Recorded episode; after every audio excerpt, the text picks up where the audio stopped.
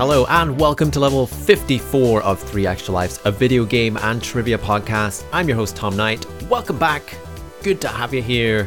Before I kick off this level of the show, I just want to say a big congratulations to Pete and Andy of Race for Good, which I mentioned back in level 52 of 3 Extra Lives. They were raising money for Special Effect UK with a weekend of Sonic game racing and they had a target of 700 pounds. They raised over 3,000 pounds for special effect in that charity event this year. Absolutely incredible. It was an amazing experience. There was many highs, many moments of absolute disbelief with people's generosity. We even had Sega come in there as well and invite Pete and Andy to their headquarters after this whole pandemic stuff passes. So, what an amazing achievement! Congratulations to you both. Absolutely. So, very, very proud of what you've achieved there and looking forward to next year to see how you topple that. It's gonna happen. Anyway, with that out of the way, let's get on with the show! Some sad news to start off this level of Three Extra Lives as the actor Ian Holm, who best known for his portrayal of Bilbo Baggins in the Lord of the Rings trilogy, sadly passed away in June. This was a very impactful moment for many, of course, and I want to take this opportunity to acknowledge the tributes paid to Sir Ian Holm in Lord of the Rings Online, which had a few in game events to mark the passing of Ian Holm. It's always incredible to see how video game communities can come together within their worlds when something happens in the real world, which is connected to perhaps the franchise or the game itself. And on the server of Evernight in Lord of the Rings Online, there was a gathering around the non player character of Bilbo Baggins who resides in the Hall of Fire, and about 300 people gathered there, and they walked to Rivendell on a moment's notice to pay their respects to Sir Ian Holm and probably the most touching tribute I saw within Lord of the Rings Online was on the Laurelin server, where players marched towards the Shire. They let off fireworks, and they also then sat down within a dwelling in Bag End, and there was a dwarven minstrel there playing an instrument because in, in Lord of the Rings Online you can actually acquire musical instruments and you can play them with the keys on your keyboard and you can play full songs out there, and there was a dwarven minstrel player sitting there with an audience playing a version of Enya's Only Time. And it's it's hard to actually watch that and not feel very very emotional to see that. It's such a beautiful song and obviously Enya is connected to the Lord of the Rings world from being part of the official soundtrack from the movies as well. And it all in all a very touching very emotional tribute to Ian Holm, who played Bilbo Baggins. It's really warming to see in an online world that something like this can unite people. And, you know, you, you play online games, you see how that evolves sometimes with just the negative side of that. But when something like this happens and people come together and truly show that respect for somebody, you know, it, it gives you hope. It gives you hope in the in the online world that, you know, it, it's not always bad. It's not always people trolling or being abusive or making fun of somebody because they're not as good as them or they don't have as good of equipment in the game. But this kind of just brings it back to we're all on the same level here. We're all humans, we all live, we all die sadly, and it just is very humbling to see such respect being played out in an online MMO. And this this just happened across various servers on Lord of the Rings Online. And again, just such a touching tribute to a fantastic actor who is no longer with us, but the memories that they gave through their performances and through the community will live on forever in our hearts. It's trivia time. So, we were talking about Lord of the Rings, and I'm going to give you a Lord of the Rings Video game trivia question. Here we go. Complete the title of this 2014 Lord of the Rings video game. Middle Earth Shadow of Gondor. Rohan Mordor.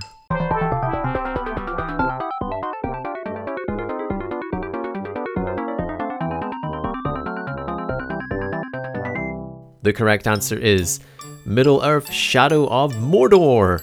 Did you get that one right? If you did, give yourself an extra life. You might have heard of a game released in June 2020 known as The Last of Us Part 2. Now, I'm not going to be talking about that game specifically from a story side or anything like that, but I just wanted to acknowledge the work that has been done in this game to make it one of the most accessible games ever. Now, this game has over 60 settings to make the game more accessible for gamers from accessibility presets to alternate controls. There is also magnification and visual aids, settings in there to help with motion sickness, and also set more settings in there to help with navigation of the terrain. And one of the big things that I've seen in this game as well as I was tuning in to a Twitch streamer called Super Blind Man, and they acted as a, a, blind accessibility consultant on this game, which is really incredible. They were playing through the game as a blind gamer, and some of the things I noticed, and being somebody that isn't visually impaired or has no issues picking up a controller and playing a game, that never even comes into it for me seeing the, for example, when they were picking up items, that there was a text to speech saying how how many items they had picked up or what they had picked up. There was also audio clues for how to navigate a, a building or where there was a door or where they could move. And to me, it was really fascinating to see how much that allows blind gamers to go into a game like this and be able to play the game and that's it, just being able to, to do that and being able to enjoy that. And there is also features in here to help with combat accessibility as well, because it's not just moving around. There's parts of this game where you have to eliminate enemies. And the example that was given in this blog over at PlayStation.com was to enable a slow motion while aiming, which gives you more time to aim during combat, for example and the, just the list of features that are in this game is is incredible. You can also set it that you're invisible to enemies while prone and not aiming, and that allows a bit more patience and a bit more time for players that need to set that up before they go into combat. And it truly is so in depth the the features here, including the HUD as well for deaf or hard of hearing players if uh, they need to play with low or no volume. They may not be able to access gameplay information that's represented only through audio. So, what Naughty Dog did, the developer of The Last of Us 2, is they provide several options to display this information visually, and also awareness indicators allow them to determine when you're being spotted in stealth, and can also set to persist during combat pointing in the direction of high enemy threats. Of course, there's a feature that's in many games, uh, subtitles, which I even use myself as somebody that just enjoys being able to read what's being said, as sometimes you, know, you don't always catch what everyone's saying. I feel I always find it easier to digest when I'm watching subtitles, but this also goes into more depth of the names of the speaker, also being able to put unique colors on who is saying what, and it goes into an even deeper layer of being able to tweak the difficulty of the player, the enemies, resources, how stealth is perceived from your enemies, and the length of grace period before enemies will spot you. There is over 60 accessibility features for this game that you can customize to meet your playstyle and to meet your even your entry of being able to access this game as well. And I know that Naughty Dog have worked with consultants for these features to make the game one of the most accessible games out there right now. And it really is incredible to see. I mean, we want to be in a place where everyone can can game, everyone can have access to the video games that we know and love. And we are at a stage where there's a lot of games, majority of games out there that, that aren't accessible to everyone. And I think with the likes of The Last of Us 2 coming out, a big title, very big title, obviously that brings awareness to this as well. And I think even just learning about these features and how they can help gamers is really beneficial to everyone to, to know that as well. When we have new developers coming through and making games, that they can be accessible to as many people as possible. That's really what we want in this world. And I mean, I'm just speaking as somebody that doesn't develop games and how difficult that can be. But we've seen it with the likes of subtitles and motion sickness and colorblind. Like, that's features that back in your Mega Drive days, for example, you know, you wouldn't have seen something like that. But as we have evolved with gaming, those are features that are really common now that you it's something that I usually see in settings for games. Maybe not as much as we want to. And again, I'm speaking from somebody from a position that this doesn't hinder my gaming experience in any way. So I'm not actively looking for those settings, but it makes me want to pay note and understand that these features help more people play games and enjoy games. So, congratulations, Naughty Dog. I know it's been a massive success for The Last of Us 2, regardless of that, but I think this is really great news for accessibility within games that this game is doing so well and that these features are there too. So, keep going and let's have more people being able to play video games. It's trivia time. So, I was talking about The Last of Us. And here we go with a Last of Us question, multiple choice. The opening sequence of The Last of Us takes place in which US state? Is it Washington, Texas, or Florida?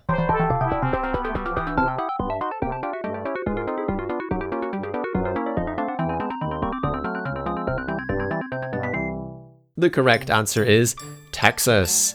Did you get that one right? If you did, give yourself an extra life. And finally, on this level of three extra lives, this one is a little bit different. I'm talking to you about a emulator which appeared on Steam and it's called 3dSen PC. Now, what is this? Emulator, you might say. Why am I talking about an emulator? Because you can download those for free and you can use your ROMs to play classic games from the past. Well, 3dSen PC is a little bit different because it breathes new life into your favorite NES games by magically converting them into 3D and letting you play them in real time. Yeah, you know, have you ever wanted to play Super Mario 3 in 3D? Well, now you can. Now you can with this emulator. Now this emulator isn't free, but it's it's under 10 pounds. It's currently full priced at 7 pounds 19, which, you know, that's under 10 quid. It's pretty cheap. And this emulator lets you play both classic and modern homebrew titles in full 3D, and there's also a VR version of this emulator as well. And while the trailer on Steam can't show you some of the classic Nintendo titles being played under this, I have seen footage of Super Mario, and it's just mind blowing. It's absolutely mind blowing that these games from the late 80s, are now fully 3D titles and they look almost like it's been remastered and you can enjoy classic games from the past in just a slightly different way. I mean, the gameplay is still going to be relatively the same, but it's going to be set in that 3D environment, which gives you a totally different visual perspective of the classic games that we know and love from that era. So you can play these games, you can rotate the camera, you can get different perspectives on the view of your game as well. You're not just seeing that from a 2D viewpoint, and it's just really interesting to see this created and to see these classic titles with these new viewpoints and being able to play it in 3D. It's absolutely fascinating. I am definitely going to be picking this up. I definitely want to try out some of the retro classics and experience them in 3D because why not? Why not get a, a fresh view, a fresh perspective on those classics? So go check out if you're interested in emulation at all. Give this one a look because I think it's going to be pretty popular now in the emulation space. And it is very interesting to see an emulator just on Steam itself. This is not a game, you will have to acquire the ROMs as well. Or maybe you have your own ROMs to play this emulator on. And the developer has been working on this since 2015, so a five year project, and it's still in early access, but it's planning to be released in a full state in late 2020 this year. And some of the future features potentially for this game are first person view, different render methods, and also more games being supported in the 3D mode. So the developers working hard on this, listening to the community, the emulation community, I know that's a very big thing, and also people making their homebrew games to run on the likes of a NES emulator. And I just thought it was really fascinating to see a project like this come through on Steam. And who knows what this means for the future of emulation as well. Are we going to see other consoles from the past get this sort of treatment as well to replay classic games in a slightly different way? Who knows? But that is 3dSen PC developed by Geod Studio. Go give it a look ski. It's trivia time. So, here we go with this question inspired by playing your classic games in 3D. 3D Monster Maze was the first ever game released on a commercial games machine that was in 3D. It was developed by Malcolm Evans for the Sinclair ZX81 platform. But in which year was it 1969, 1975, or 1981?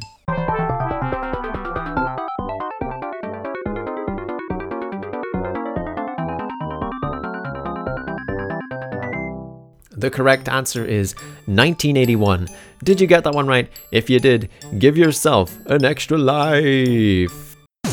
And here we are at the end of the show again. How did you do on the trivia this week? Why not let me know over on Facebook, Twitter, Instagram at 3 Extra Lives. Always love to hear how you're doing on the trivia.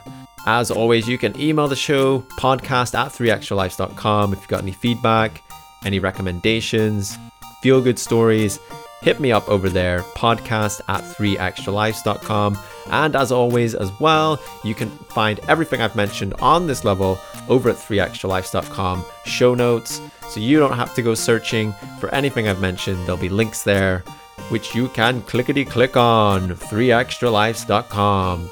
And with that, we have reached the end of this level. Thank you very much for tuning in. I really do appreciate it. And that's it. We're done. I will see you all in level 55!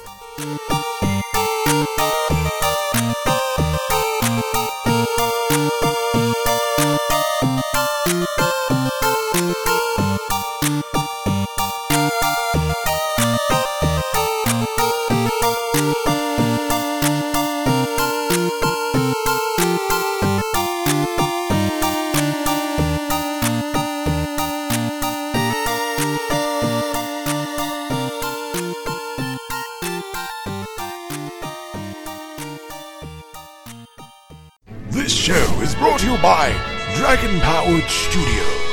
Find more at dragonpoweredstudio.com.